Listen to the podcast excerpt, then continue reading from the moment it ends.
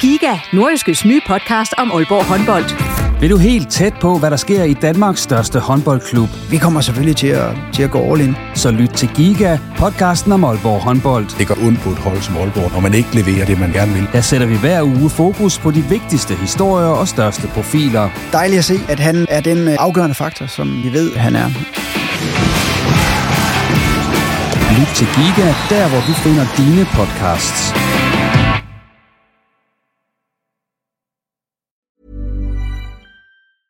I'm Sandra, and I'm just the professional your small business was looking for. But you didn't hire me because you didn't use LinkedIn jobs. LinkedIn has professionals you can't find anywhere else, including those who aren't actively looking for a new job but might be open to the perfect role, like me.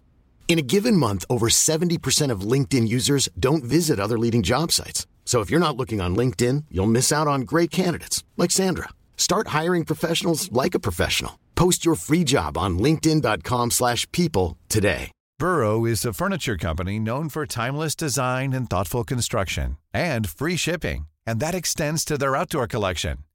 Their outdoor furniture is built to withstand the elements, featuring rust-proof stainless steel hardware, weather-ready teak, and quick-dry foam cushions. For Memorial Day, get 15% off your Burrow purchase at burrow.com slash ACAST and up to 25% off outdoor.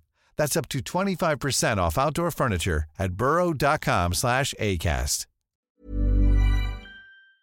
Du lytter til en podcast fra Nordjyske.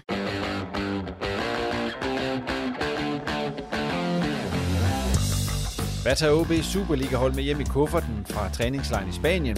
Hvorfor holder jeg rent fast i 4-3-3-opstillingen? Og er der egentlig flere mål i den tidligere Superliga-topscorer Ronny Svart, hvis han trækker en på brotrøje her i foråret? Det skal det blandt andet handle om denne gang i reposten. Mit navn det er Jens Otto Barsø. Velkommen.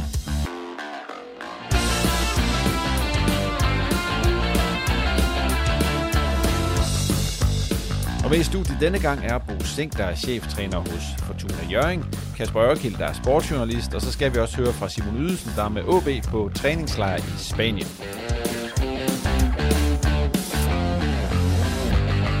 Og så er det nu, jeg siger, at vi selvfølgelig gerne vil have, at så mange som muligt abonnerer på reposten. Så hvis du lytter med, så tag lige at gøre det. Og når du er i gang, så må du også meget gerne følge os på Twitter og Facebook. Ja, så er det blevet tid til, at vi skal sige uh, goddag til gæsterne, og det er som sagt uh, Bo Sink og så Kasper Ørkild. Og når jeg har fået jer herind uh, samtidig, så er vi ude i Pandrup K's Mosby og omegn. Og der var jo et hold på et tidspunkt derude, Jammerbugt FC, som vi jo brugte en del krudt på. Ja. Om der så, og så er så ikke blevet brugt ret meget krudt på det, på det seneste. Men hvad sker der egentlig derude med det? Det tænker jeg, I de to rigtige at spørge om. Jamen, øh, der sker ikke noget med, med Jammerbuk, det kan man sige. Det er, det er jo øh, lukket og slukket øh, for Claus øh, Møller.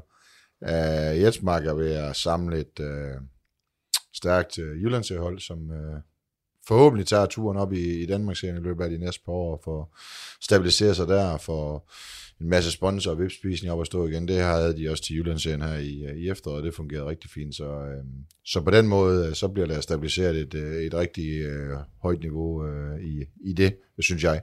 Og Kasper, du følger jo lidt med derude stadigvæk, ved jeg. Derude. Er det noget, du tror kan, kan trække noget af det her? Ja, og det er vel også det, der sådan har været håbet lokalt, at det ligesom, øh, at man kom tilbage til, til Jetsmark og de, og de grønne farver, og jeg skrev også en kommentar om det på et tidspunkt. Jeg tror, jeg skrev, at håbet var grønt derude. Og, øh, og sådan har det været i lang tid, også mens der var Jammerbugt FC, at man håbede lidt mere på at komme tilbage til de der lokale dyder og, og se nogle af de lokale spillere på, på det hold, der er der, om det så var Jyllandsserie eller, eller anden division. Det tror jeg, folk var lidt ligeglade med, så længe at, at man kom lidt tilbage til det, man kom fra. Og det virker jo til, at det, det godt kan lade sig gøre. Kan man så skrabe nogle af de spillere ind, som flygtede dengang, så tror jeg da i hvert fald, at det kan, det kan blive til minimum Danmark ser det ud. Lige en update på Jetsmark og Jammerbugt FC, som det hed ja. før. Og Kasper, øh, du er jo også med til det der deadline day nede på Proud Mary. Der gjorde det så godt, at du faktisk får debut i reposten i dag, så dejligt, at du vil øh, kigge forbi. Og allerførst, så skal vi jo, ja, allerførst er det jo ikke, for vi har allerede snakket om Jetsmark, men som så vanligt, så starter vi øh, lige med at tage snakken om øh, OB, og øh, den seneste træningskamp, den spillede de jo i går, og det var mod øh, Sogndal fra den næstbedste norske række, og de vandt 5-3. Hvad var det for en træningskamp, I så der? Ja, nu så jeg, har jeg ikke set så meget af det der, hvad de brudstykker, men jeg kan regne ud, når man møder et, øh, et andet øh, rækkehold for Norge, så er, det, så er det jo i hvert fald også for at, at skabe selvtillid i, i nogle af spillerne. Måske også det, der var tilgængeligt at, at spille mod, men det var da, det var da, det var da dejligt at se, at der blev lavet fem mål. Altså, det, det kan, altså, jeg bliver, så kan man jo sige, om det er på den anden bedste, eller tredje bedste, eller bedst. Men det giver selvslid. De der fem, der har scoret, de får noget med det, øh, fra den kamp, og så skal man ikke undervurdere at vinde øh, hvor meget det betyder op i hovedet. Så kan folk godt komme og sige, at det er mod et hold for den anden bedste række. Men når man vinder, så vinder man. Og når man taber, så taber man. Så kan man ikke, om det er til Manchester City eller over Sovendal, så har man altså vundet den øh, fodboldkamp. Og det tror jeg var rigtig vigtigt for hele truppen at, at slutte, øh, slutte af med en sejr i, øh, i går, inden AGF, de, øh, inden AGF kommer. Nu skal de selvfølgelig lige have vendsyssel på stadion, men det var en god øh, afsked, tror jeg, dernede til. Kasper, du har jo siddet, og jeg var lige forbi. Du sad jo og så det. Ja, jeg har set det et par gange. Ja altså, lyspunktet er jo de her, de her fem mål, og, og man ligesom får gang i nogle spillere, og sådan en som Helenius kommer ind og scorer et rigtig fint mål fra, på bagerste stolpe efter Skuldstad, han sender den videre. Men det, som sådan fylder, når jeg kigger på kampen igen og igen, det er altså de tre mål, de indkasserer, og den måde, de indkasserer dem på, øh, der begynder man at blive sådan en, en, en lille smule øh, bekymret på deres vegne, også øh, på bagkanten af den der Sirius-kamp, hvor der også kommer et par mål ind, som, som står sådan lidt... Øh, hvor man tænker, burde de gøre det som Superliga-hold, ikke? Så det fylder nok mere hos mig, end, øh, end de der fem mål og få gang i målscoring, men så skal det også siges, at det ikke lige var en ideal opstilling, og det var sådan lidt et sammenbragt hold på, på tværs af kampen, så hvor meget kan man tage med, det ved jeg ikke helt. En, hvor den her Sogndal-kamp, den også fyldt en hel, det er Simon Ydelsen. Han, var jo, øh, han er jo i Spanien med OB på træningslejr i øjeblikket, og øh, kampen hvis man ikke vil se det på for eksempel nordjyske.dk eller på OB's hjemmeside, hvor de har lagt øh, højdepunkter op, så det bliver spillet ret voldsomt værd. Og vi skal lige høre fra Simon, både om, øh, hvad der gik forud for den her kamp, men også øh, hvad der er, hvad hans indtryk er af den her træningslejr har været, fordi at de har haft deres øh, sidste træning her tirsdag, hvor vi optager OB, og så tager de hjem på torsdag. Men lad os lige høre Simons øh, status først på den der kamp mod Sogndal, og så efterfølgende på træningslejren i det hele taget. Simon, allerførst, inden vi går i gang med snakken om, hvad du, du har set på, på den her OB-træningslejr, så skal jeg lige sige, den der træningskamp mod Sogndal, øh, er det noget af det værste, du har prøvet? Der var ikke særlig godt vejr, kan man godt sige. Det var, det var noget rigtig lort. Altså, øh, jeg, jeg, det, det, var, det, var, det var rigtig slemt. Øh, og øh, det hele var ved at regne væk, men, men omvendt så stod øh, jeg og Martel, vores øh, knalddygtige fotograf, egentlig også bagefter, at det er jo ikke, altså, så er det heller ikke værd. Vi, vi, skal, vi skal ikke brokke os over, at vi egentlig får lov til at lave noget, vi synes, der er sjovt. Men, og at vejret, det så er noget rigtig lort, det, det må vi jo så tage med. Men det er jo lige før, at det ikke lykkedes at sende den træningskamp. Altså, det er vel øh, noget af det, i den sammenhæng noget af det vildeste, du har været ude for, er det ikke det? Tror, der er mange, der er mange OB-fans, der lige bør sende en venlig tanke til Marcel Andersen, vores, øh, vores fotograf, øh, som er med hernede, øh, og vores øh, streaming-guru, fordi han, øh, et, et kvarter før kampstart, så, så kommer Erik Hamren over til os, ja, vi flytter banen, eller vi flytter spillested, fordi at, øh, der var for meget vand på den bane, som, øh, som de skulle have spillet på, og som vi vel og mærke har kæmpet med i 5-6 timer med at få sat et eller andet op, sådan at vi kunne, vi kunne streame.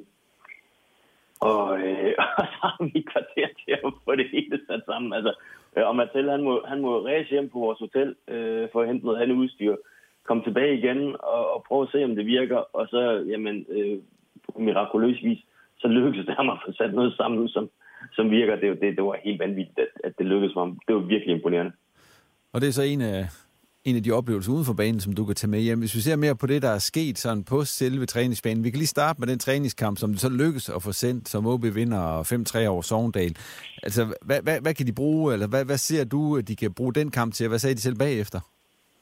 Ja, men der, er, altså det, der, det, der er jo sådan to ting i det. Øh, der er jo det offensive og det defensive. Det tror jeg faktisk, vi skal, skal, skal, skal opdele ret, ret, øh, altså, ret kraftigt, fordi at offensivt, så, så er der tegninger til, at OB de, er, de har mange spillere, der kan byde ind med noget, men, men først og fremmest har du nogle spillere i, i Niklas Helenius, øh, Jonas Bakis og Oliver Ross, der i den kamp viser, at, øh, at der er altså noget, øh, der er noget format i den OB-offensiv, og der er et uforløst potentiale, som hvis det bliver forløst her ind over de kommende turneringskampe, så bliver OB øh, en ubehagelig størrelse for alle hold i Superligaen. Men så er det rent defensiv. Det er sådan en anden snak.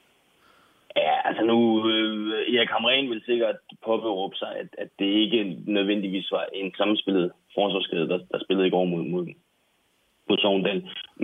Men vi er jo bare derhen, hvor at, at OB i samtlige træningskampe, altså de tre hjemme i Danmark, og så de to, der er blevet spillet hernede i Spanien, der har man excelleret i forskellige typer forsvarsfejl og, og store forsvarsfejl. Og, og, og så, så er vi jo tilbage ved, hvis, hvis det ikke forbedres i en hulens fart, så, så ender det med at koste øh, sejre og, og point, og så rykker vi ud i Superliga. Det, det, altså, så kort kan det siges. Hvis du ellers sådan lige sætter, eller tager et skridt tilbage, fordi OB, de trænede jo, vi snakker sammen her tirsdag, de trænede jo i dag for sidste gang nede på træningslejren øh, i Spanien. Hvad, hvad, hvad, tager, hvad, hvad er dit indtryk af, af, af den træningslejr, du har været med på her i den seneste uges tid? Altså, for lige at sætte det ind i et perspektiv, så kan jeg jo sige, at jeg, jeg, jeg tror efterhånden, at øh, jeg har i hvert fald været med på et tosifret antal træningslejre. Det er, så, det er så første gang, jeg er med OB, men, men jeg har tidligere været med Superliga-hold, der, der også lå i en lignende situation, eller den OB ligger i nu. Jeg må bare sige, at det, jeg tager med herfra, som er, er lidt i, i særklasse, det er, øh, hvor koncentreret øh, og egentlig positivt, der er blevet arbejdet på træningsbanen. Det er virkelig imponerende at se øh, det fokus, altså den koncentration, der er blevet lagt i hver enkelt øvelse. Det, er, det er som om, at alle OB-spillere med på, at okay, det her, det, det skal vi altså, det, det, det skal vi gøre 100% for, ellers så bliver det ikke godt nok. Øh, og der er blevet arbejdet igennem med nogle taktiske ting øh, i forhold til det høje pres. Det synes jeg også, vi har fået set i de her træningskampe, at det er en, en ny dimension, som OB nu øh, har, har lagt ind i spillet, og det, det klæder blandt altså, øh, virkelig, øh, virkelig de muligheder, som, som OB de kan, de kan lægge ud for en måde, altså i, i forhold til tidligere, hvor man har efterlyst øh, evnen til at kunne gå i højt pres. Det, det har OB virkelig øh, vist, at, at det vil øh, det vil man kunne nu, og det, det, det skal nok blive et element, som, som bliver spændende at følge i de, i de første turneringskampe. Tror du, Erik Hamren han har fået de svar, som han, han søgte, da han satte sig i flyveren for at rejse til Spanien? Nej, det, det, det tror jeg ikke, han har.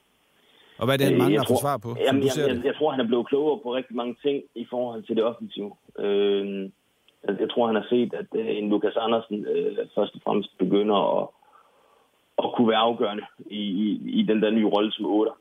Øh, og øh, og så, så tror jeg også, at han har set, at Helenius, det skal nok blive godt med ham.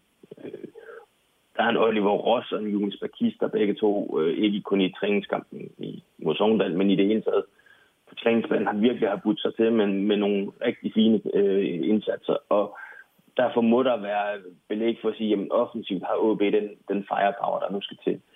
Og, og der, hvor det så halter, jamen det er så igen det defensive. Fordi altså, hvad er det for en, en firebakkæde, der skal løse det her for OB? Og hvordan er det, man sikrer den der sammenhængskraft med, at man ikke bare bliver løbet igennem, som, som ja, det nu er blevet. Altså, det har været tilfældet i lidt for mange tilfælde, at, at OB er, er for nem at score imod. Det, det, det skal de have ud i. Der tror jeg ikke, man har fået et klart svar på, hvordan undgår vi det. De får jo kun spillet de her to træningskampe, fordi den mod Derry er blevet aflyst. De spiller mod Sirius, hvor de jo tabte, og så den her mod Sogndal. Hvor meget mangler de den tredje træningskamp dernede i forhold til ligesom at, at få nogle klare svar? Fordi de har jo stillet med ja, to vidt forskellige hold i de kampe. Jamen, altså samlet set synes jeg, der det, det, jeg, jeg var egentlig sådan lidt til start, men åh, altså, det er dagen efter, I kommer herned, og I skal alligevel dosere spillerne og sådan noget det, det er nok ikke så vigtigt. Altså, I klarer nok. Men jeg må bare konstatere her på bagkant, at de mangler en, en træningskamp, øh, en ekstra træningskamp rigtig meget. Fordi at øh, hvis vi kigger på, hvad, hvad den optimale startopstilling øh, skal være mod, mod AGF, jamen, så, så hvis, øh, hvis AGF de har kigget væk på de her træningskampe, så tror jeg heller ikke, de er klar over, hvad det er, OB de skal stille med. Og problemet er nok også, at, øh, at OB nok heller ikke kan være helt 100% sikker, fordi den optimale startopstilling, hvad, hvad, hvad er den, altså, og hvor meget har den spillet sammen? Det er ikke, det er ikke mange minutter, den, er, den, er, altså, den, har, den har fået. Og det, det synes jeg, det er bekymrende også, fordi at vi kan se de her øh, svaghedstegn i defensiven. Tager du hjem med øget optimisme på OB's vegne, sådan lidt det samme, eller mindre optimisme, Simon? Når, du får, når, når I tager hjem her om, ja, i overmorgen? Jeg vil ikke sige, at jeg er mindre optimist på OB's vegne, fordi der er trods alt nogle gode ting, som jeg synes er blevet bekræftet.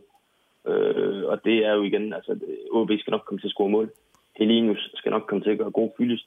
Lukas Andersen øh, præsenterer sig selv i en langt bedre udgave nu, end han gjorde i efteråret, og der er langt mere at gå på for ham. Og, øh, og så igen, øh, altså, øh, Bakis, Susa, Prip, øh, der, er, der er mange, som, øh, som er inde i et godt flow lige nu. Og, øh, og så har vi jo så altså, det unge stjerneskud i Oliver Ross. Jeg er spændt på at se, hvor meget der bliver til ham. Fordi at, at jeg tror ikke på, at han kan holde tilbage, fordi han, han kommer altså bare bullerne øh, for fuld fart.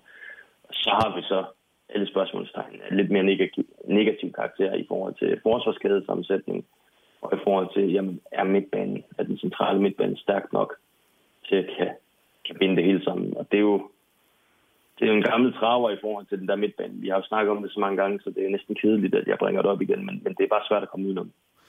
Lige af det sidste, Simon, inden jeg lader dig slippe øh, højdepunktet for dig på den her træningslejr. Hvad er det været? kampen blev fløjtet i går. jamen, jamen, jeg, jeg, jeg synes, der har været, der har været gode momenter. Øh, blandt andet øh, så jeg en, en træningsstation i sidste uge. Øh, jeg tror, det må have været onsdag i sidste uge. Hvor der, altså, der var simpelthen en, en, en intensitet og en koncentration i de forskellige spil, der blev, blev, blev lavet der, som jeg aldrig har set før øh, hos OB. Og jeg tænker, hvis de kan ramme det træningsniveau øh, bare en gang imellem, jamen, så må de da, undskyld mit sprog, men så må de da for helvede gå over for, til nogle kampe. Og det vil være nok til at vinde øh, Superliga-kampe. Det var, det var altså en træning på et ekstremt højt niveau. Så, så det må nok have været det sportslige højdepunkt, jeg har set. Hvad med højdepunkt ude for banen? Var det den kamp der? Hvor ja, det lykkedes at sende den kamp mod Sogndal? Ja, det synes jeg, fordi altså, det, det som Marcel han har præsteret der, det var, det var lidt ud over det sædvanlige skal ikke bare sige det den. Ja, det var så Simon nede fra Spanien, og han kommer jo hjem her en af de næste dage dernede fra. Det gør OB jo også. Men hvis man ser på de to træningskampe, øh, de har spillet, de skulle have spillet tre, som vi også var inde på med Simon mod øh, Derry, der i først som blev aflyst. Men hvis man ser på de to træningskampe, der er spillet, så har det været med to vidt forskellige hold. Hvor, hvor godt er det så tæt på en opstart, at man spiller med helt vidt forskellige mandskaber?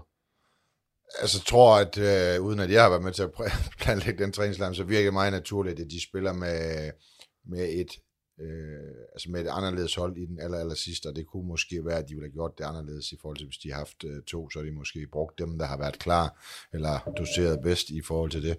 Øh, det er nogle, forsvarsmæssigt er det nogle, øh, jeg synes, det er nogle, jeg ved ikke, om det er besynderlige opstillinger, for man kan sige, Kramer og Talander virker vel som et fint midterforsvar, man skal ikke spille den første øh, kamp sammen.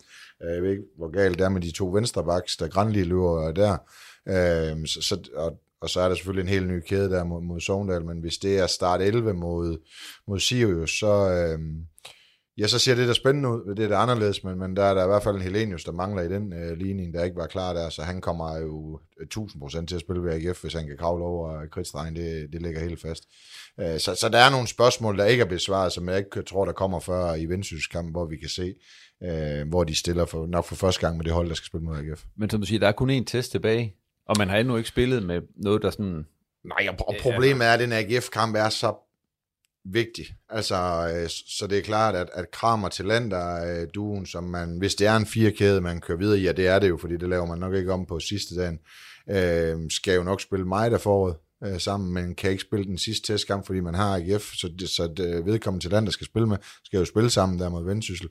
Og hvad gør de, hvis nu de vinder 2-0 på stadion, hvad gør man så, og så videre, så spiller man selvfølgelig videre med den bagkæde. Der er en masse, altså, der er noget underligt især i det der med at have karantæner, de ikke har spillet så meget med den øh, bagkæde, især den defensive struktur i forhold til det.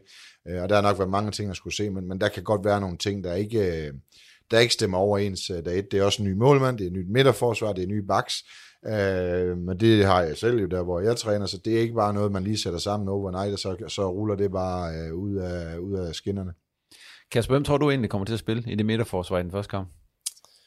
Det er jo svært at vide lige nu i hvert fald, ja. oven på, på den træningslejr. Men mig lige om, at det Kramer, der har karantæne? Ja. Ja. Øhm, jeg vil nok skyde på, at det bliver Talander og Granli, hvis jeg sådan lige på stående fod skal, skal stå og pege på nogen. Øhm, Halskær har lidt været sådan en, en sjov situation at se. Øh, det er lidt spektakulært ved den der Sogndal-kamp, er, at der vel er tre venstrefodspillere i det bagerste kæde der. Det går jeg ikke ud fra noget, man sådan lige stiler efter, når vi skal til at spille Superliga. Øhm, Og ingen i den anden. Øh, nej, det er det vel ikke. Spiller Granli venstreback. Ja, det er rigtigt. Så der er ikke nogen i den første, og der er tre i den anden, så det er også et uh, mix. Ja, ja det, det er sådan to lidt, uh, lidt, ja. lidt sjove konstellationer at stille over for hinanden, ikke? Øhm, så jeg peger nok på, på Granli, der hopper ind, og så tager den, som jeg tænker, Kramer skal tage på længere sigt, og så bliver det straks sjovere med de der backs, øhm, hvor vi, vi kommer vist frem til på transfer day, at det bliver øh, Kasper Jørgensen og så Andreas Poulsen, men jeg synes egentlig også, at Alman og Pallesen viste noget i den seneste kamp i forhold til, hvordan de sådan agerer i defensiven, og der synes jeg jo, de passer sådan lidt, sådan lidt bedre, i, i hvert fald i forhold til en traditionel firebakkæde, men, øh, men det er jo en snak, som vi har haft nogle gange, og kommer til at tage mange gange, tror jeg. Ja, fordi netop i den her kamp mod Sogndal, der er det jo Pallesen og Alman, der spiller de to backs, rent defensivt, altså som rent bak, så er de vel bedre end de to andre. Eller er det bare mig, der tager fejl der? Nej, det, det, altså det søger man ved mål nummer et jo. Altså der mod Sirius, der ser den nye mand jo øh, mere eller mindre øh, ikke specielt god ud øh, rent defensivt. Så kan man sige, jeg synes, den, hvis, hvis, man, hvis man kun kigger rent defensivt, og man kun kigger på hold 0, så vil jeg simpelthen overveje at stille med Grandi på en af baksene. Det, det bliver jeg nødt til at sige, fordi han er hovedstød stærk, han er defensivt stærk, Altså, han spiller den venstre bak, det er jo ikke, øh, det er jo ikke de mest umulige bolde, han kommer af med. Altså, du, du kommer til at glide noget i den offensiv, eller tage noget fra der, men han vil holde sine markeringer øh, nede der, og han, han er dygtig på standarder. Og jeg tror ikke, det bliver, det bliver ikke Barcelona og Real Madrid 5-5 mod AGF. Den første er nærmere på, på højkanter, der, det bliver dueller, det bliver nervøst spil, det kan være, det bliver mange lange bolde. Vi kan sagtens stå her i en eller anden romantik om, det bliver en fantastisk fodboldkamp. Det tror jeg ikke, det bliver. Det skal bare være en kamp, hvor OB vinder. Så kan han være i spil til en af baksen i forhold til, også fremadrettet. Han bliver nok ikke en første, for jeg er enig i, der kommer han nok til at starte ind i midterforsvar. Men kan han være en løsning på sigt? Fordi defensiven skal virke. Ellers så skal du score mange, så skal du lave fem hver gang, øh, og det, det kan godt blive vanskeligt. Men det kan også godt give noget, sådan skævvreden kæde i forhold til, hvis det bliver Kasper Jørgensen, der kommer op. Men der så vi netop mod Sirius, at Kasper Jørgensen var faktisk ret hurtigt op på noget, der ligner en wingback, hvor at i opspillet lignede det lidt en trebakkæde, ja. hvor Granli faldt tilbage. Så der er ligesom nogle parametre, hvor at, der snakker vi meget formationer og sådan noget, men der er jo mange flere nuancer, når der sådan kommer til opspil, og hvad gør du så, når modstanderen har bolden og så videre. Ja. Der tror jeg, der kan blive noget spændende i forhold til, at Granli han kan gå ud og så, og så tage den venstre bak, men jeg går stærkt ud fra, at han i første kamp ligesom bliver midtstopper, ikke? Altså formation er jo, altså når man snakker formationer, så er det jo det defensive udtryk. Fordi det offensive, der kan du have et hav af muligheder at spille op på. Det hedder det jo ikke øh, 4-3-3 eller sådan noget. Altså, så, så, det, så det kan sagtens være, at han spiller en af baksene Granli fremadrettet, og så har man en anden formation. Men det kommer til at koste på den offensive. Så det kommer an på, hvad man vægter, og hvad kamp man skal i, for at man smider med. Men Pallesen og Alman, er de stærkere defensivt end de andre? Ja, det er de vel. Altså, men, men det, det er Altså, de ligger meget på lige, synes jeg, mange, mange af dem. Altså, det, det må jeg indrømme. Øh, jeg, jeg synes, at man stadigvæk har en udfordring øh, til højre. Øh, det, det må jeg sige. Øh. Nu kommer der helt sikkert en masse øh, svar på alt det, vi står og snakker om, når vi ser den træningskamp mod Vendsyssel her i weekenden, men hvis vi nu tager de to seneste træningskampe, som så er blevet spillet på træningslejen, har de givet nogen grund til optimisme for, for det her forår, der venter? Jeg har lidt svært ved sådan at finde det øh, imellem de to træningskampe der. Øh, og det giver sådan lidt, lidt et mudret billede, også fordi det er to vidt forskellige hold, som de stiller med fra start, og der bliver skiftet ind og ud, og så videre, og så videre. Man kan sige, at der er de der fem mål i Sogndal-kampen, hvor der er noget, nogle lyspunkter, og der er nogle spillere, der ligesom får lidt selvtillid ind. Men skal jeg tage noget overordnet over de, de to kampe, så er, det, så er det jo defensiven, og, og hvor skrøbelig den egentlig kan se ud, når vi kigger på den. Men omvendt, det er jo ikke den samme defensiv, de stiller med i begge kampe, så det er også svært at drage en konklusion. Men der er noget sådan strukturelt og noget overordnet, overordnet i defensiven, som jeg godt kan være lidt sådan bange for på OB's vegne på forhånd, inden at de sådan har den sidste træningskamp her. Altså, no, nogle af tingene kan man sige, defensiv kan være, øh, hvis nu det var, fordi de pissede igennem på alt, skulle jeg til at sige, så er der noget strukturelt, du kunne træne, men det her, det virker og ligner, mange af det, at det er store individuelle fejl. At der er bagom på Kasper Jørgensen, han skal falde i, Susa sparker bare ind i feltet. Jeg kan ikke huske, om det er den øh, nye store stopper, eller øh, central midtband, der glemmer sin mand med markering og så videre.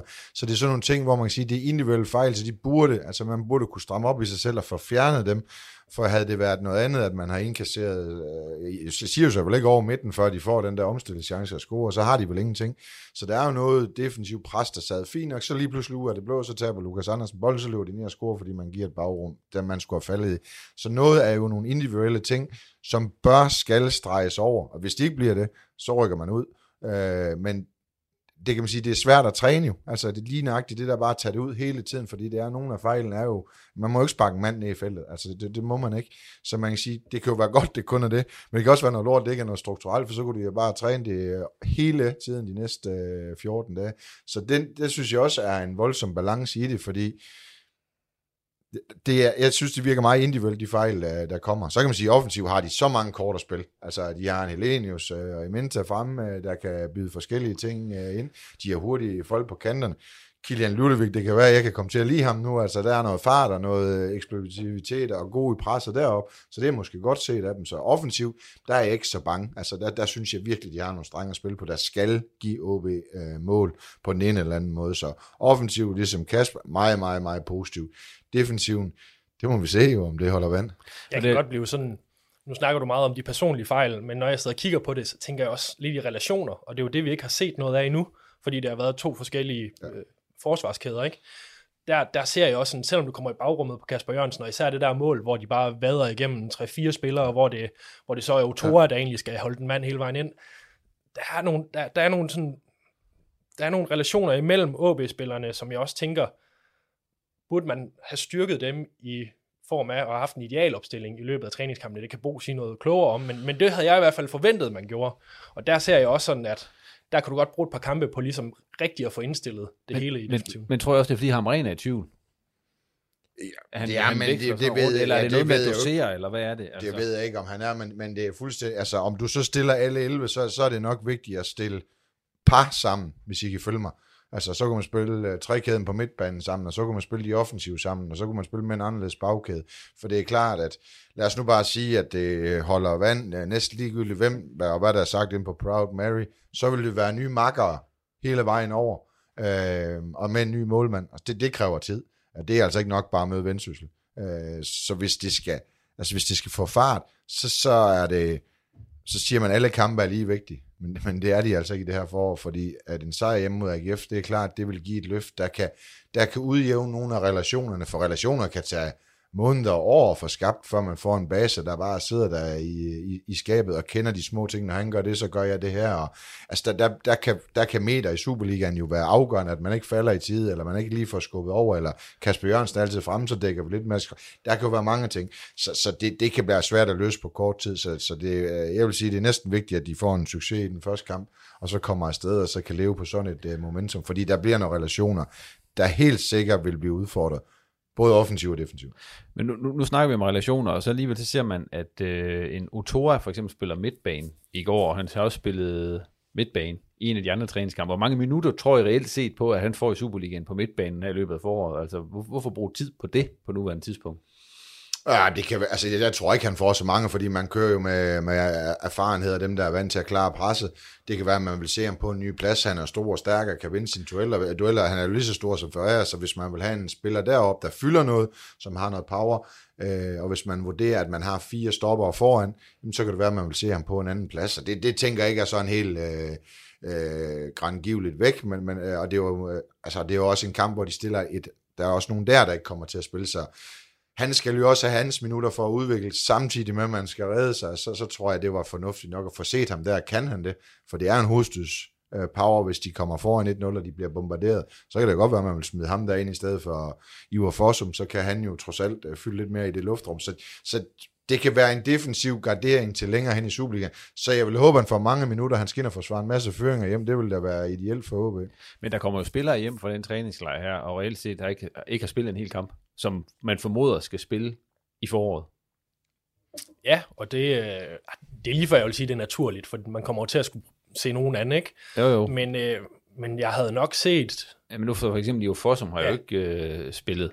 Jo, han spillede den første kamp mod, mod Sirius, men han var jo ikke med i går, for eksempel. Jamen, jeg havde nok også gerne set, at man ligesom havde, i hvert fald i forhold til, hvad fysikken kan klare, og nu hvor de står fysisk og sådan noget, men at man havde set det, der måske er idealopstillingen lidt mere an. For du kommer nemlig med nogle spillere, som jeg i hvert fald går ud fra, er set til at starte inde på en eller anden måde, eller i hvert fald er tæt på at, at være i den idealopstilling, som nemlig ikke har spillet så meget.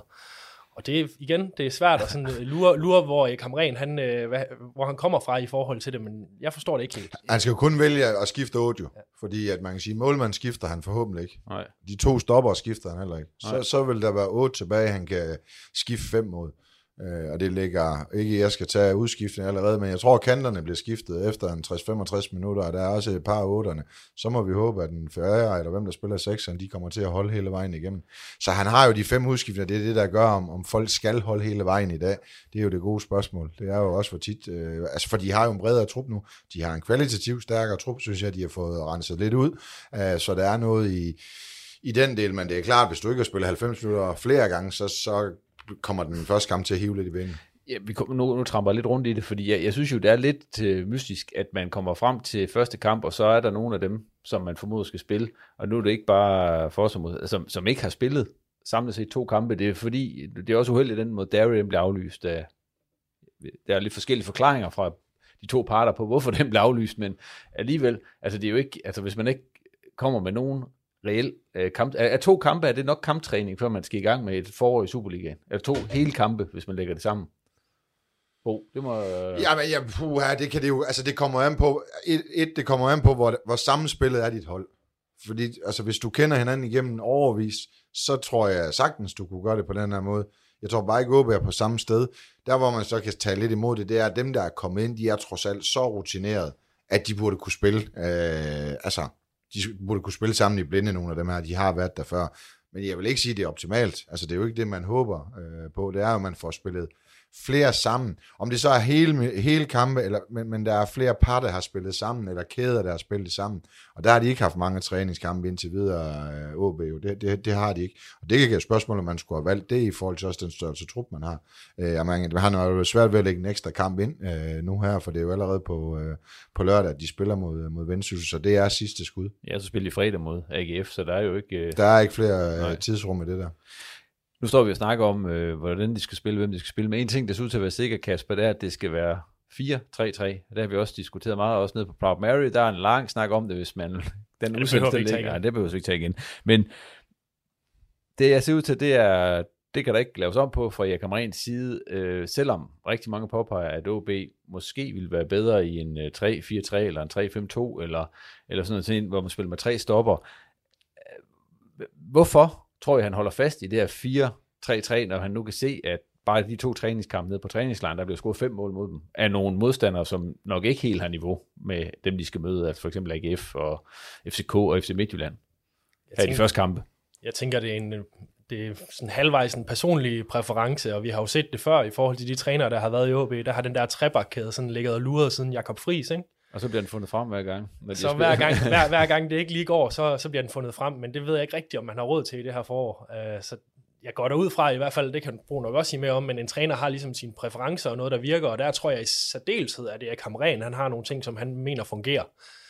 Uh, og det, det er det bedste svar, jeg har, for igen, uh, vi har haft samtalen før, men kigger jeg hen over de forsvarsspillere, der er i OB, så synes jeg jo, der er rigtig mange, der ser gode ud i en trabakkade. Så det må ligesom være noget, større taktisk, som han ser i forhold til, hvordan det kan fungere. Du får selvfølgelig en spiller mere med frem, ikke? Men jeg synes jo, at, øh, at sådan det store samtaleemne forud for det her forår, det er øh, det her med ikke at lukke så mange mål ind. Lukker man 13 mål ind i de sidste fire kampe i efteråret. Og det er jo ligesom der, man skal starte fra. Du kan også se, hvor mange der bliver lukket ind i træningskampene. Altså, der er jo ikke, øh, de har ikke været i nærheden at spille til 0 i nogen af dem. Og så må vi spørge dig, Bo. Du har jo også dine præferencer, ved som Jamen er det ikke tredje system på 8 måneder, eller øh, hvis de har skiftet, så har det vel været flere, så er de skiftet til. Øh, Lars Friis kommer i 3-4-3, øh, jeg kan ikke huske systemet før, og så bliver det lavet om til 4-3-3 igen. Så kommer han Moren til 4-4-2, som vel er hans system. Er det ikke det, han har spillet mest? Jo, det er det vist. Hvis han uh, helt selv skal vælge, tror jeg. Ja, så er vi 3-4-3, uh, og så går vi 4-3-3. Why don't more infant formula companies use organic, grass fed whole milk instead of skim? Why don't more infant formula companies use the latest breast milk science? Why don't more infant formula companies run their own clinical trials? Why don't more infant formula companies use more of the proteins found in breast milk? Why don't more infant formula companies have their own factories instead of outsourcing their manufacturing? We wondered the same thing. So we made ByHeart, a better formula for formula. Learn more at byheart.com. Det vil ikke undre mig, hvis der er nogen af dem, der er forvirret også. Øh, så, så der kan også være noget der. Er man som træner så stadig, at man bare gerne vil spille sit system, Bo? Er du også sådan? Øh, det, det har jeg, altså, jeg var det, jeg ved ikke, om jeg det, jeg var i mange år 4-4-2 mand øh, i, øh, i Jammerbugt og i, øh, i Tisted. Og det fungerede fint. Altså havde så også truppen til det, havde angriber, havde blandt andet i Tisted, havde jo Sonny og Akker, der spillede frem, så det ville næsten være en skandale, og øh, ikke at spille i det. Så er der nogle systemer, man føler sig mere trygge. Jeg er ikke, bliver aldrig 3-5-2, men jeg synes, systemet det er frygteligt. Øh, og så kommer vi nu i Bet Liga med Jammerbugt. Vi kan simpelthen ikke holde vand i 4-4-2. Altså, vi, vi bliver simpelthen skilt af på kryds og tværs nogle gange ved indlæg, og der laver vi om til øh, 5-4-1. Ikke 3-4-3. Vi er endelig i 5-4-1. Øh, og det system er defensivt rigtig godt. Det bliver en lille smule øh, tungt i røven. Det er rigtig, rigtig svært at spille sig ud af pres, men du kan dele en dut med forsvare dig øh, med livet som indsats i, øh, i, det, i det der system. Så, øh, så jeg kigger, øh, det nye system i Fortuna er også anderledes end de to, og det er lidt, hvad vi har til rådighed, øh, og man skal også kunne skifte med et par systemer i, øh, i det der, men det kræver også, at man har haft dem. Men, men det der med, at jeg synes, altså det er grunden til, at jeg godt så dem spille 5-4-1, øh, for det er jo det defensive udgangspunkt, det er, at de har rigtig, rigtig mange stopper, og de er rigtig store, og de er rigtig stærke. Og hvis nu man var rigtig kyniker, så vil man sige, hvis nu vi holder nullet hver gang, så skal vi bare lave en på en dum standard. Øh, og hvis man har Elenius, der kan hætte, det så vi i weekenden, man har øh, Ferreira inde, der kan hætte, du har tre stopper, det vil sige, der har du fem enorme hætter. Så vil du have Kasper Jørgensen på en vingbak, som måske passer ham en lille smule bedre. Han er sjette hætter. Øh, så kan du gå over i Andreas Poulsen. Han er i hvert fald heller ikke den mindste øh, fyr, der findes på banen. Og så begynder du at bringe noget fysik ind. Og, og så, så kan man så sige, tager det så noget fra den offensive del? Ja, fordi du holder tre tilbage i stedet for. Men hvad er vigtigst? Er det høn eller æde? Men nullet, det æder med det vigtigste findes i fodbold. Så får du point hver gang. Og det siger bare, stopper antallet, passer godt med det. Og så ved jeg ikke, om den centrale midtbane kan blive for tynd. Altså, er de for offensive? Er de defensivt nok orienteret? Eller skal de spille det system? Skal OB så sidde på bolden hele tiden? Og så skal de have, de, så skal de have spillende stopper med. Så det er ikke fordi, altså, hvis du, du holder fast som træner, du er princip fast om det, og du kører den der ud, fair nok for det. Stor respekt for det. Jeg kan bare se, at der er en, en nu er også den nye nordmand, de har skrevet med det, det er også en stopper. Så de har mange stopper til to pladser. Det kan også være derfor, de prøver øh, vores nye håb på, på midtbanen. Ikke? Det kan også være, fordi han er jo stopper, så det er sjette stopper. Så en trebakkæde kunne måske også antalsmæssigt passe ind i, uh, i det. Du har, har man ikke kun to angriber, hvis vi skal være helt ærlige. Du har Imenka og, og Helenius. Uh, ja, Ramkilde. Ja, ja, undskyld, jeg er Ramkilde. Så, så, der, så er det så spørgsmålet, skulle der gå i 4-4-2, for den er i hvert fald strukturelt god mod to angriber. Jeg synes bare 3-4-3 eller 5-4-1 har passet godt defensivt til det. Der tror jeg nemlig, det du snakker om med de centrale midtbanespillere, at det, det er nok der, vi finder meget af vores svar. For, for det, vi har set der, det er nogle af de typer, der er. Sådan en som, som Pedro Ferreira, han har nogle spidskompetencer, som er helt vanvittige. Men sådan der, ud over sådan sekserpositionen, det her med at komme frem på banen og lægge nogle bolde frem, det har han svært ved. Og så har du sådan en som, vil du gerne have Lukas Andersen ind på en 8'er? Han er ikke den, der kommer mest med tilbage. Han er blevet bedre til det i den sidste tid i OB. Så jeg tror, det er der, hvor man ligesom har tænkt, vi mangler den tredje mand til ligesom at udgøre den her centrale midtbane. For der, hvor vi tænker tilbage på de der tomands midtbaner, der har været i OB, når de har været bedst, de har måske suppleret hinanden lidt bedre, end det, der har været nu. Øh, så hvis jeg skal komme frem til et svar, så tror jeg, det er derinde. Nu er Bo jo inde på, at øh, man kunne godt spille hvis man valgte det i den situation, man er lidt mere primitivt og være mere fokuseret på, men nu holder man det 0. Jeg synes jo ikke, det system og med de spillere, den besætning, der vi har også snakket om, at, at der rent offensivt der er rigtig, rigtig mange øh, spillere, som ser sjove og spændende ud og kan en hel masse ting. Jeg tror, øh, den måde OB vil spille på her i foråret, som det ser ud til, er det den måde, som et hold, der kæmper for overlevelse, skal spille på? Jeg ved, ikke, jeg ved ikke, om der er en opskrift for det, for man kan sige, defensiven, Øh, det er jo mange, der vil, øh, det er jo nogen, der siger, nu skal vi ud og spille fodbold, men fanden er at spille fodbold? Altså er det ikke lige så godt, at man skal forsvare sig godt, ligegyldigt hvad system og hvad typer man har på banen. Men det er klart, at de typer, de stiller, øh, hvis det er dem, de stiller med, så skal OB spille sig til, altså så er det via, at de skaber chancer og scorer rigtig, rigtig mange mål, at det er den måde, de skal overleve på. Det kan sagtens være, det er, det er opskriften. Det andet kunne, øh, kunne være at komme, komme godt i gang og få bygget på, og det er jo det point og, og sejre, de også vil give dig, det er, at du får selvtillid øh, af det. Og jeg tror bare ikke, det bliver poleret fodbold i starten. Øh, er det 17. februar, den hedder, eller 19. februar? 17. Altså, jeg kan godt nok, at det er tre dage efter min fødselsdag, men jeg har aldrig oplevet, at der er 22 grader på den dag. Altså, så, så du ved, banerne, selvom det er normalt Aalborg Stadion, er øh, fantastisk at se på, så, så tror jeg, det bliver øh, dueller og hårdt arbejde. AGF, de kommer altså for at hente et, og så tage hjem til Aarhus, og så sige, så var vi fri for at kigge på OB igen. Eller kan de snyde dem med en 1-0 sejr, så er de der fløjtende ligeglad, hvordan det kommer til at se ud. Så det er lidt, det er jo også, altså, det har overrasket mig lidt, at Hamren er, er altså, gået fra det ene til det andet sådan, fordi han er jo, altså han, det er jo struktur og, og så videre, der han er kendt for. Så det er lidt anderledes det her. Måske er det lidt anderledes, det ved vi jo ikke, fordi træningskampe er også en anden ting. Øh, båndene sidder ikke lige så stramt. Altså du kommer lidt lettere til chance, du giver mål lidt lettere væk. Der bliver strammet lidt op i de sidste. Så, så det der med, at, at folk de siger, at træningskampe er en ting, og, og det andet er en andet, det er også korrekt. Det er det. Øh, så, så så jeg glæder mig faktisk lidt til at se, om vi, om vi skal spille os til det, eller vi skal forsvare os til, til en overlevelse. Øh, det bliver spændende. Kasper, tror du, at det er jo sådan, OB vil jo gerne, i hvert fald er der blevet sagt at mange år, spille den her form for fodbold, hvor det er sådan lidt, øh, lidt lækkert, rent faktisk, uden det så har gået sådan fantastisk med den. Øh, tror du også, det er det, man ikke sådan vil give køb på i den her proces? At man vil bevare OB's udtryk, selvom man står i den situation, man står i? det ligger helt klart som faktor. Det kan godt være, at man sådan ikke har det så meget i bevidstheden, som man ville have, hvis man lå nummer 6 eller 7.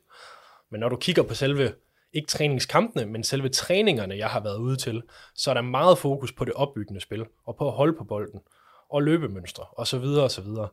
Og der synes jeg faktisk, at det har set forholdsvis fornuftigt ud. Nu er det også svært at se sådan det opbyggende og løbemønstre og sådan noget på en kunstgræsbane ude i Gistrup her, hvor der, mm.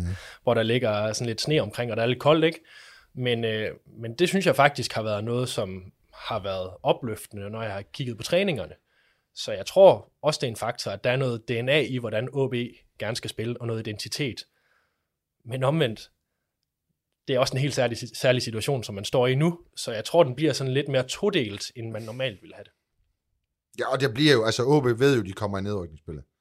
Så det kan også være, at man sidder og kigger på dem, man skal møde nedrykningsspillere, mm. så siger, dem er vi dominerende over bolden, det skal vi være endnu dygtigere til. Så er det jo selvfølgelig ikke noget med, at man ikke skal forsvare sig, men det kan jo være, at man skal blive endnu dygtigere til bolden og have en plan der. For man kan sige, hvis planen lykkes med bolden, med de mennesker, der er på det hold, så skal de vinde flere kampe, end de taber. Altså, der er simpelthen så meget kvalitet, så, så det er jo også et spørgsmål om, hvad enkelte spiller stepper op nu og viser, hvad de kan. Det handler det her jo også om så kan spilsystemer jo være et, og øh, altså, det er jo pisselig meget. Altså, hvis de ikke gør det, de skal, og præstere, så kan de spille 4-4-2 og 3-4-3 og 4-3-3, det er fuldstændig ligegyldigt. Så der er nogen, der også lige skal kigge sig selv i spejlet, inden de går ud til den AGF-kamp, og så skal man op. Og det er hverken Erik Kamren eller Thomas Bælum, eller hvad de hedder skyld. Det er altså deres egen, de bliver nødt til lige at, at tage vare på der. Og der tror jeg, det er godt, at en talent, der er kommet, en Helenius, der kan lige sige, prøv at nu kigger vi lige ind her, før vi kigger ud af. Det tror jeg, der er nogen af dem, der har, haft, øh, der har brug for. Det kan man også høre, der er kommet lidt mere på, fordi det er afgørende i forhold til spilsystemer og alverdens ting. Spillerne skal være der, og det er altså nogle dygtige spillere. Hvis vi tager dem en for en, og lige glemmer, hvad de ligger, så er der nok mange i Superligaen, der godt vil have nogle af de her spillere på deres øh, fodboldhold. Blandt andet på den deadline day, som vi holdt ned på Proud Mary, Kasper, der var der jo meget snak om den her midtbanespiller, som så ikke kom, øh, Abelgaard, som tog til Verona og så videre. Tror vi stadig på, altså der, der, der var sådan lidt, en, der åbnede vi lidt for, at der måske kunne komme en transferfri midtbanespiller til OB øh, sådan senere her inden, øh, ja, i februar, eller ja, i marts måske, altså hvis man kunne finde en. Men er, er den båd ikke ved at være sejlet? Der, hvor jeg roste transfervinduet for OB's side, da vi stod dernede, det var jo det her med, at de var kommet tidligt ind, spillerne. Altså, der har ligesom været en lang opstart. Det har været spillere, som burde være sådan ret nemme at adaptere ind til holdet. Sådan øh, Helenius ved trods alt, hvad han går ind til til land, og det er ikke så lang tid siden, han er smuttet. Kasper Jørgensen kommer fra en, en dansk klub i den samme liga. Det er ligesom sådan nogle faktorer, der gør, at de hurtigt kan komme ind på holdet. Og normalt tror jeg, mit svar ville være, så hellere satse på dem, der er, eftersom der ikke er så lang tid. Altså OB skal ud af starthullerne. Men jeg synes alligevel, at det er en rolle, der mangler så markant, at dukker den rette op. Det behøver ikke at være fra højeste hylde i Skandinavien, men, men dukker den rette op, som kan gå ind og give et eller andet til den her centrale midtbane, som, som, som er lidt sådan lidt blodfattig i det offensive, med mindre at Lukas Andersen han sådan virkelig finder et, øh, et godt niveau, som vi har set ham på før så, øh, så vil jeg nok argumentere for, at øh, de, de kan bruge det, der ligesom dukker op, og som kan spille på Superliga-niveau, og så må de tage den tid, det tager, for det bliver nemlig i det her nedrykningsspil, at de helt store point, de skal hentes. Tror du, skibet er sejlet på? Tror du, de har droppet det der med den midtbanespiller og siger, nu, nu må vi klare os med det, vi har? Nej, jeg, jeg tror, de holder øje på, på alt. Altså, hvis, hvis der kommer nogen, der er forholdsvis fitte, de ikke skal bruge fire måneder på, der har en eller anden voldsom spidskompetence, der vil skrive med dem til, til sommer, så tror jeg, de kigger på det, så det er da klart, de holder. Jeg tror, de er, de er, hvad hedder så noget, de er dvælende, men de er ikke lukket ned. Altså, jeg tror, de summer lidt i markedet og kigger og holder øje. Kommer der noget, så kommer der noget, men jeg tror ikke, de er ude aktive og pres alle mulige ting i, fordi man kan sige, skal de bruge halvanden måned for at få en i form på en central midtbaneplads. Altså trods alt en, der skal kunne, kunne agere noget og løbe noget, og det skal også være en, der kan gå ind, så det skal være, det skal være en fra en høj hylde, der har, altså der er en eller anden grund har spillet ind til jul, fået øh, blevet en øh, transferfri, og har kikset sidst, øh, altså der, der er en nede, der træner med i Esbjerg, nu kan jeg ikke huske, hvad nede, der var Lasse Wien. Lasse Wien for eksempel. Det kunne være sådan noget, der, der skal også kende rækken, og hvad er OB, hvad er Brøndby, når vi skal møde dem, og så videre. Altså der skal også være noget, det skal ikke være, ligesom AGF, de henter ham englænderne på et tidspunkt, der ikke spille i 12 måneder. Wilshere. Ja, Will, altså, det, det, skal helst ikke være det, tænker jeg, hvor de skal bruge tre måneder på at bygge en op. Ikke der var noget galt med hans CV, men opbygningen til det, den skal gå, Altså, den skal gå hurtigt, øh, vil jeg sige, før de skal agere, fordi så er der trods alt mange, i forhold til dem, der spiller, øh, Malte Højhold øh, var, var for eksempel ikke med, at kan også godt spille ind, Luka Prip kan også spille en af, en af otterne, så de kan jo godt flytte nogen derop, hvis, hvis, hvis de vil, så Jeppe Pedersen er der jo også stadigvæk, så det er jo ikke sådan, de ikke er dækket ind, så jeg tror, de skal være kvalitativt og højt niveau, hvis de tager noget. Nu de taget i stedet to, det var en toårig kontrakt til ham og Jonas Skulsted, som du også har været inde på, Bo. Kasper, hvad tror du egentlig planen er med sådan en som ham? Fordi det er jo en Danmarks spiller, som øh, har, har gjort det rigtig godt, kommet ned på træningslejr, og nu har han så gjort det så godt dernede, at han har fået en toårig kontrakt med OB. Jeg kan simpelthen ikke bestemme mig for, om der er sådan en forkromet plan i det, eller om han bare lige stod der og har vist et godt niveau. Hvis man skal blive lidt spekulativ, så kunne man jo kigge på, at de har hentet en, øh, en venstrefodet stopper ind, og de har også en venstrefodet stopper i truppen, som har gjort det ret godt op i Norge her i efteråret i øh, Anders Halskær, og det norske vindue er jo, er jo stadig åben. Så dengang, at han blev hentet ind uh, ja, på, på transfer deadline day, der, der var det første, vi sad og snakkede om, om det var jo, er Halskær så på vej ud? Fordi det, det kunne godt være sådan, det er ikke en til en samme typer, men det kunne godt være en, der ligesom kommer ind og fylder det hul. For lige nu, hvis de skal spille uh, firebakkæde, så synes jeg, der er rigtig mange stopper til, til to pladser. Ja, det var, du sagde, at hentet ind, det var der, han blev hentet ned på træningslejren. Ja. Kontrakten, den er de vel offentliggjort i dag. Ja, to år. Ja. Bo, ja, som vi snakker om, mange, mange stopper efterhånden, giver det mening og, og, og give ham en toårig kontrakt. Den er sikkert ikke så dyr. Nej, det er, altså, det, for det første så kommer han jo fra Danmarksserien, og det, og det jeg ved, det er, at hans niveau var til, til mig mere end Danmarksserien, så, så det var ikke øh, et spørgsmål om, jeg tror ikke, han havde blevet på hvis Danmarksserien, jeg tror, han var blevet pillet af minimum anden division eller første divisionsklubber, eller, eller det kunne være, det er norske divisionsklubber. Øh, så på den måde, at det kan lade sig gøre, synes jeg er, er rigtig fint. Det er, det er måske det U23-hold, jeg i hvert fald har efterspurgt i rigtig, rigtig mange år, der, kunne, der kan være starten på det. Det var Randers jo gode til i gamle dage. Så jeg tror, det giver fin mening at få det ind og få vist, at det der, det kan godt uh, kan lade sig gøre. Og når man har en, der er niveauet, der går i ens baghave, så en øh, forholdsvis nok billig kontrakt til en, øh, til en venstrefod stopper, der er stor og stærk, som havde assist mod... øh, mod Sogndal, ikke? Altså, det, det, det, er jo ikke, altså, det er jo ikke, jeg synes ikke, det er en katastrofe øh, sign. Det er ikke det, der redder dem. Øh, det tror jeg ikke. Øh, men på sigt er det jo godt, hvis, hvis man rykker ned, eller hvis man bliver, så har man en, der gerne vil at være i OB, har vist, at han har DNA til det.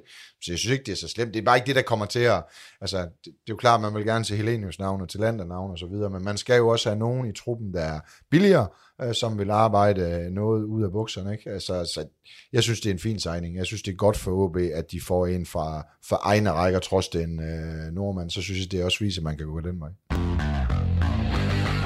Og med det, der lukker vi øh, OB-snakken for denne gang, og øh, så springer vi lige videre til øh, i første omgang dig, Bo. Ja. Fordi du øh, har, der er jo sket lidt i dit trænerliv, øh, siden du var med her sidste gang i Reposten. Ja. Her i oktober, der blev du jo cheftræner op i øh, Fortuna Jørgen. Ja. Og det er jo, altså man kan sige, det er jo det er også et spring. Gå fra at træne øh, mænd til at træne kvinder. Ja. Allerførst, altså hvordan har det, har det spring været? Øh, altså, og hvil, jeg kan lige, hvilke overvejelser gjorde dig, inden du, du sagde ja til jobbet, og efterfølgende kan vi lige se på, hvordan springet har været?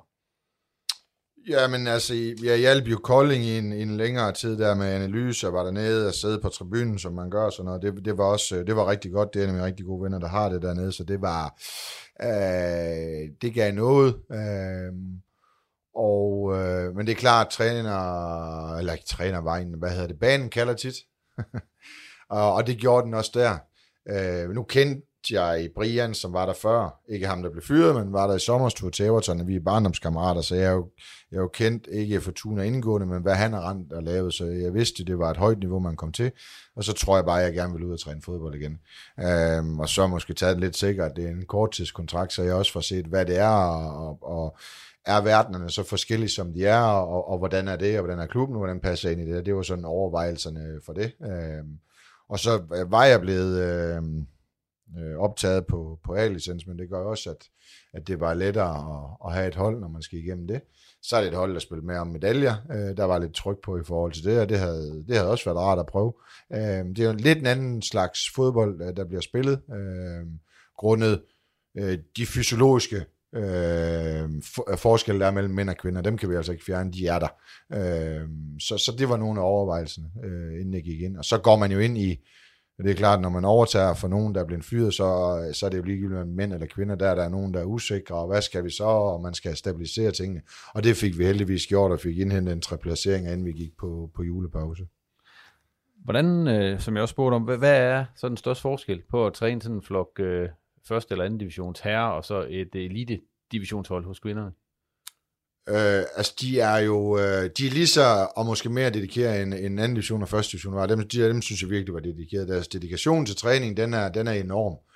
Øh, det, når man ser de udsendelser, der er lige øh, i øjeblikket omkring øh, spiseforstyrrelser, angst osv., øh, det er ikke så meget lige omkring det, men det, pigerne er mere øh, perfektionistiske, end mændene er. Og det øh, undrer mig, altså, altså det, det er virkelig voldsomt, altså hvordan de gerne, de, de øh, jeg har aldrig haft en trup, der ikke brokker sig over at løbe. Altså der har altid været et eller andet, så er det atletikklubben, der er i gang, og nu er han, du ved, der bliver ikke sagt noget, der bliver bare gjort noget. De hører efter meget autoritær tro, men de er også meget hårde ved sig selv, øh, og vil gerne levere den perfekte præstation. Det eneste problem, der er i lige det, det er, at fodbold det er verdens vildeste fejlspil. Der, altså, hvis du ser en fodboldkamp, så er der jo tit fejl i den. Øh, og der er de meget mere efter sig selv. Øh, og der skal man i hvert fald, øh, der skal man tænke sig om, hvad man siger til dem, og hvordan man får dem op igen, for de er meget hårde ved sig selv, end, øh, end drengene er. Hvis man for eksempel sætter en af, så mener de jo helt oprigtigt, at der er noget galt med, med dem, og det er deres skyld, hvor en dreng vil reagere med, at træneren han er ikke så smart, og det er i hvert fald hans skyld, han er ved at ødelægge hans karriere. Der er sådan en forskel i det, så det skal man være meget opmærksom på. Det synes jeg har været en af de, de største forskelle, men de er, øh, og det skal man være, altså skal man tage til sig og bruge rigtigt. Øh, de er fede at træne med. Altså der er, der er virkelig noget, øh, der er virkelig noget, altså de spørger mere, de vil vide flere ting, så man skal være endnu mere forberedt, end man har været til træning før, så det hjælper også ind. Har du skulle lave om på dig selv? Øh, ikke som man, ikke 100%. Altså, de kan godt lide, øh, øh, jeg, skal, jeg skulle bare lige tage det andet med ind i ligningen, at altså, jeg skulle forklare, når vi gør sådan og sådan, så er det derfor, jeg siger, at altså, der er nogle forklaringer mere.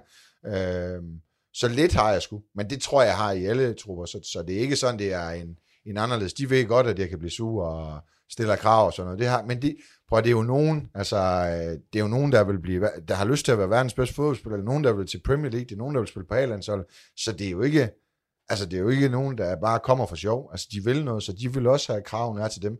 Det er bare lidt anderledes til, til pigerne, hvordan man øh, serverer det, end, end, øh, end hvordan man skal gøre ved herrene. Så noget har jeg i hvert fald øh, lært af dem, øh, og det er jeg glad for, det har jeg også sagt tak til, men, men jeg har for første gang nogensinde skulle, altså, og det var det, det i efteråret, hvor at, de skulle forstå, hvorfor jeg blev lidt, altså, altså jeg er jo meget, meget følelsesmæssig, når jeg er på en sidelinje, vil jeg rigtig gerne vinde, og altså, kan godt være meget udfanget. Altså, det måtte jeg forklare, hvorfor jeg var sådan, altså, og når jeg ikke var sådan der mere, så var det fordi, de havde tabt mig. Så, så sådan var jeg også, og det skulle jeg have rum til. Og det, så, altså, så kom vi lidt tættere, så det var med at finde sådan en balance i det, fordi jeg tror ikke, de har haft sådan en type, som jeg er øh, før. Så der har været nogle, øh, det er sådan små ting hele tiden, der bliver firet og, og givet på i, øh, i det der, så øh, det har været, altså det lærer man noget, altså man lærer hele tiden at komme til, det er et nyt køn, nu man skal træne, øh, plejer at få ordre det hjemmefra, ikke? og nu skal jeg ordre nogle andre, så, så det skal man også lige vende sig til. Øh, fodboldspillet er, er anderledes øh, på nogle områder, øh, og så er der det der med den perfekte verden, de rigtig, rigtig gerne vil have. Og det er jo fedt, fordi der er en dedikation. Man skal bare passe på, at man ikke hiver sig selv ned i et mørkt hul, fordi at man laver fire fejl i en fodboldkamp. For det gør alle. Altså, det er jo lige meget, om det er Messi eller Ronaldo, det, det gør alle. Og det, det er nok... Øh... Og så er de autoritære tro. Altså, hvis vi siger, at vi skal spille målspark ud i højre side, så gør vi det. Og det, det skal vi have også have ændret en lille smule, så, så de bliver lidt mere fleksible. Men det har været... Det har skulle være meget fedt at prøve, det må jeg sige. Lige af det sidste bo, øh, I ligger på en tredjeplads, inden øh, slutspillet går i gang, ret langt efter Køge og Brøndby. Hvad skal I bruge det her slutspil på? Jamen havde vi fordi nu det, været det er jo et, meget øh, ufortuna-agtigt ikke at spille med om guldet.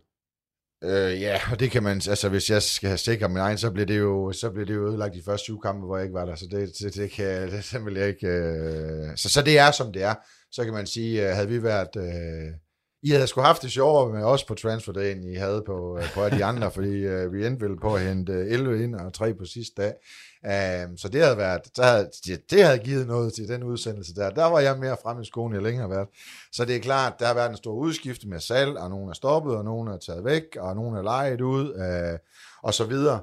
Så det bliver øh, hentet en del unge ind, og vi har en del rigtig dygtige unge øh, fra egen avl, øh, som er både omkring U23, U19-lands eller sådan noget, som skal spille mere. Så det her, det handler om at få spillet hold sammen, øh, som er rigtig, rigtig stærkt til efter sommeren. Så skal vi selvfølgelig se, øh, om vi kan nå pokalfinalen, øh, kan vi nå Brøndby, øh, og man møder hinanden, så, så man kan jo gøre sit eget selv, men det vigtigste er, at vi får spillet noget sammen, der viser noget. Og så er det klart, når man henter mange ind, så kunne det godt være, at der er en fejl i nyerne, og og det må vi jo så reparere på, og så få, få øh, rettet truppen helt til til sommer, så den står knivskarp igen, som det skal være i, øh, i Fortuna. Så det er, det er planen i, i foråret, sådan, hvad vi går efter. Så er der en ren kulturel øh, ting, altså de øh, træner hårdere nu, øh, meget hårdere. Øh, tingene er øh, lidt mere direkte spillestil, skal vi have ind sammen med det andet. Så, så der er flere ting sådan at arbejde på i, i det der, så det bliver faktisk et... Øh, det bliver et okay. Altså en fodboldmæssigt, sådan for trænersynspunkt, så bliver det et fedt efterår, eller forår at have med, øh, have med at gøre, trods få kampe. Du skal held og lykke med, Bo. Ja, tak. Og så skal vi lige, her inden vi lukker ned, så skal vi øh, lige rundt om øh, første division. Og allerførst, øh, der var jo, Hobro spillede jo træningskamp mod Tisted her i weekenden, og der var der jo en øh, særlig gæst med hos Hobro, det var Ronny Schwartz, som øh, prøver at træne med ned i øjeblikket, for at se, om han kan få en kontrakt dernede. Går jo ud fra det, derfor han spiller med. Kasper, du så kampen med ja. Ronny Schwartz, hans debut for Hobro. Altså, hvad viste han? Og er det en god idé at få Hobro hente ham ind? Jeg tror, at Martin Thomsen og Lars Justisen, de fik lidt flere svar fra træningen end den kamp. Øh, Ronny han kommer ind efter en time i en træningskamp, der var 120 minutter, og hvor han spiller lidt med nogle, der er en anden prøvespiller, og der er nogle ungdomsspillere, og Tisted skifter også meget ud, så jeg ved ikke, hvor meget man kan få ud af det. Øh, han kommer ikke lige til de situationer, hvor vi ser, at han er bedst. Altså, det er jo, hvor han ligesom finder det rette sted i feltet. Det bliver ikke ham, der sådan, sådan skaber det fra, fra midterlinjen og frem. Og der synes jeg måske, det, det blev lidt svært at se sådan hans rolle i forhold til, at de andre var heller ikke så gode til at finde ham. Så der vil jeg mere sådan fokusere på den rolle, som vi ved, han kan have, og, øh, og det, som har manglet i Hobro, hvilket jo er mål, øh, for det ser egentlig meget godt ud, hvis vi ser bort fra det. Og der kunne han blive ret interessant. Øhm, men jeg synes også, at... Men er der mål i Ronny længere? Ja, jo, det er svært at sige. Øh, så meget har vi ikke set op i Vendsyssel. Der, hvor jeg, man har set mest fra ham, det var jo den der pokalkamp øh, for et halvt år siden, hvor han scorede to mål og fik to gule kort på fem minutter, eller et eller andet i den dur. Altså, det, er ikke, det har ikke lige været på højeste hylde, vi har set det øh, de sidste års tid der synes jeg faktisk, at Hobro har nogle ret gode kort på hånden på angriberpositionen. Jeg synes, uh, Muammar Brejanac har gjort det godt. Jeg synes, Laura Skellerup ser spændende ud. Der er Don Dietzson, der har mange, mange spidskompetencer i ham, og der har de nok lidt mere manglet at skabe chancerne og få nogle bolde ind i feltet. Og selvom du har Ronny Schwartz på holdet i en rigtig god form, og i noget, der ligner, hvor han har været tidligere, i hvert fald øh, hvis vi kigger i forhold til, hvad han har gjort i Vendsyssel, så tror jeg bare ikke, du får det optimale ud af ham, hvis du ikke kan få bolden ind i feltet. Så jeg er sådan lidt...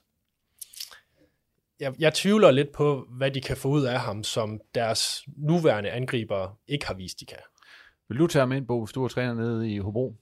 Ja, ud fra hvordan Hobro har, har gjort det, måske kommer til at gøre det, så har de jo brug for en uh, stor og stærk uh, nier, der kan tage, og det har de jo i den ene Brianards der, så skal de jo have hurtige omstillingsspillere, der kan løbe i, i længderetningen. Hobro står tit uh, dybt og er gode til at forsvare sig, det er tit omstillingsspillere, der er i, hvad hedder det, i stor, kan man sige, i stor fokus, uh, så er der standarder, så, så nej, det vil jeg ikke, ikke i forhold til, til det, og så kan man sige, bevisligt er det jo, at det er lang tid siden, han har scoret øh, mål, så det, det tror jeg ikke, øh, jeg vil. Altså, det kommer selvfølgelig også af, hvor billigt er det, og, og hvad har de set til træning, men ud fra, altså også ud fra de kort, der bliver spillet der, så, så er det måske langt til, til spilletid, øh, spilletid, og så, øh, så ved jeg ikke, om jeg vil gøre det. det. Det tror jeg ikke. Fordi hvis han nu havde været, så havde han vel også spillet i Vendsyssel. Ja, man har haft lang tid til at bevise det op, og, kan man sige. Det ved jeg selvfølgelig ikke, hvad, det, hvad der er sket til træning, og hvordan de har trænet og sådan noget, men, men, men faktum er, at han har jo bare været op mod nogen, der har været stærkere i Lasse og, og Abu Ali, øh, blandt andet. Øh, så det har været, der har været lang tid, spilletid, men, men det er jo ikke meget anderledes i Hobro. Jeg synes altså også, de har nogle gode kort i, i dem der. Det er jo lidt, Don Dietzen er jo klart øh, måske deres største profil dernede, ikke? og Brian altså har gjort det godt, fylder rigtig meget. Jeg tror ikke, han får meget spilletid. Og så kan man sige, så er det jo en ældre spiller med masser af erfaring hvad vil han, kender jeg ham simpelthen ikke godt nok til at sige, hvordan vil hans rolle være i omklædningsrummet der? Vil han være øh, en, der hjælper resten af truppen, eller vil han være skuffet over, at han ikke spiller? Så det skal man også være opmærksom på i forhold til, det er jo ikke en 20-årig, man tager ind. Det er en, der spiller på høje hylder, øh, og har været topscorer osv. osv. Så så det er også en, øh, altså det er en tanke, man lige skal have med, inden man lukker en ind i et omklædningsrum. Uden at kende ham, så siger jeg bare, det skal man være klar over, hvad man får der. For det kan være, at man får så meget, at det giver de andre så meget, at de kan øh, lykkes. Og hvis det ikke er det der tilfælde, så skal man ikke gøre det. Tror du, hvis det ikke er noget Hobro, tror du, at han finder noget andet så? Det er svært at sige. Øh, han, øh, han skulle vist snart blive far og flytte i hus i Aalborg og sådan noget. Jeg ved ikke, hvor langt han, han vil køre for det i forhold til, hvilken kontrakt han, han kan få, og hvad der er muligt for ham. Jeg vil så sige, at det Bo bringer frem i forhold til, til øh, han er erfaren, og han har ligesom, øh, han har nogle kampe bag sig, han har oplevet meget, og hvad jeg har hørt op i Vendsyssel, sådan indtil det gik på tværs her, så har han faktisk haft en forholdsvis stor rolle i omklædningsrummet, og har været en, en god, øh, god makker at spare med for, for sådan nogen som Lasse Steffensen og, og, og Vissam, som jo, som jo har gjort det godt i Vendsyssel, og det er jo det, der har gjort det svært for ham. Øhm, og hvis det er tilfældet, så kan det jo være, at det er de 3%, de leder efter for at redde sig. Altså det er, det er bare det at man skal være opmærksom på, inden man tager folk ind så sent, altså i det omklædningsrum, hvad, er det, hvad kan de bringe der? Kan de være tilfredse med en rolle, der er reserve, og du får kun 12 minutter hver gang? Altså vil man det? Og hvis han vil det, og kan give Hobro noget på den, så skal man tage ham.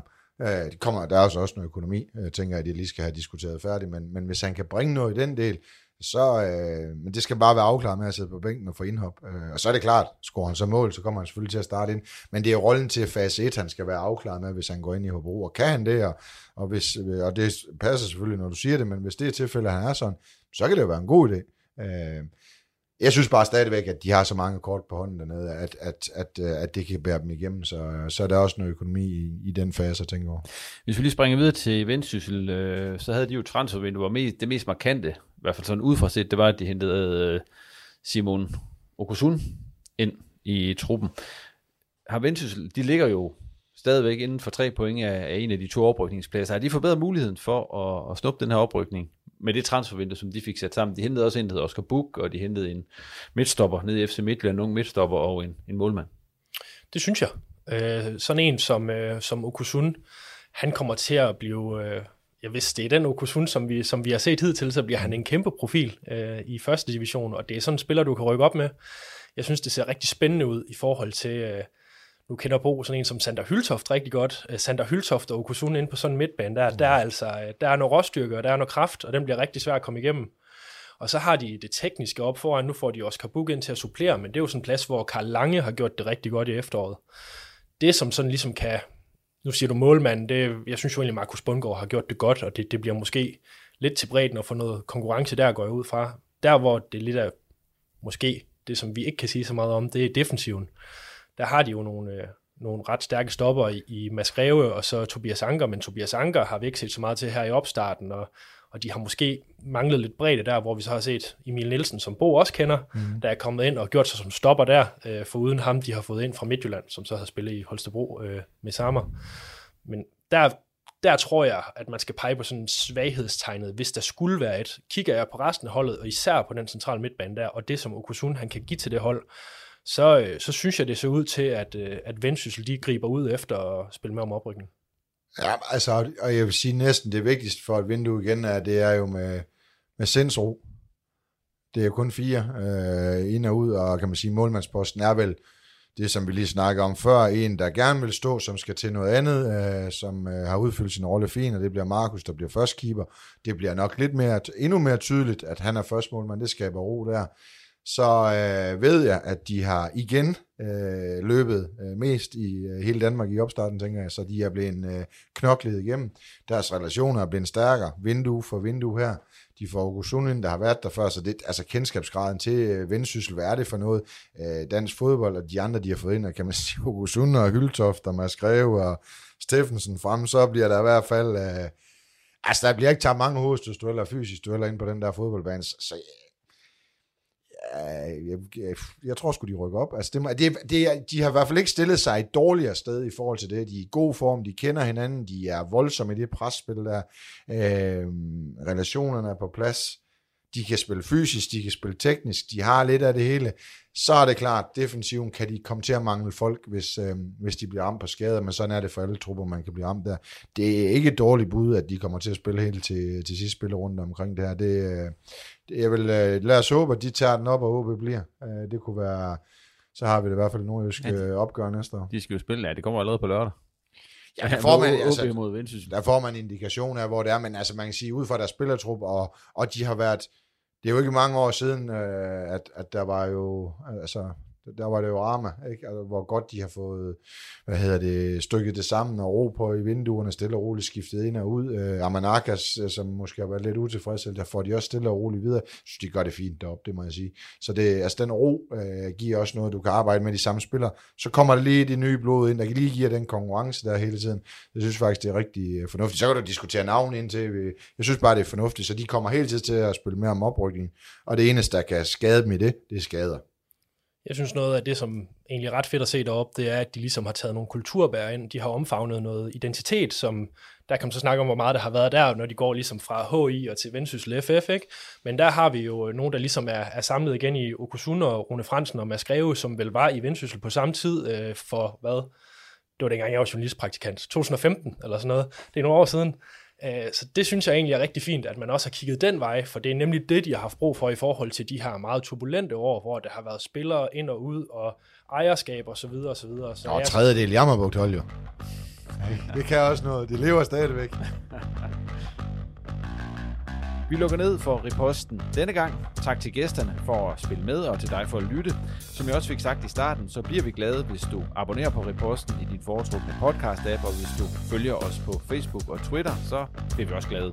Vil du have mere om OB, så abonner på OB Insights nyhedsbrev. Du kan signe op på nordjyske.dk. Vi holder øje på bolden og går i studiet igen om en uges tid, hvor vi skal have lavet den sidste opvarmning til et særdeles spændende forår i nordjysk fodbold. På genhør.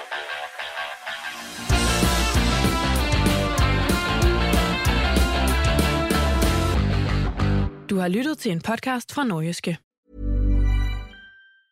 Mom deserves the best, and there's no better place to shop for Mother's Day than Whole Foods Market. They're your destination for unbeatable savings, from premium gifts to show-stopping flowers and irresistible desserts. Start by saving 33% with Prime on all body care and candles. Then get a 15-stem bunch of tulips for just $9.99 each with Prime. Round out Mom's menu with festive rosé, irresistible berry chantilly cake, and more special treats. Come celebrate Mother's Day at Whole Foods Market.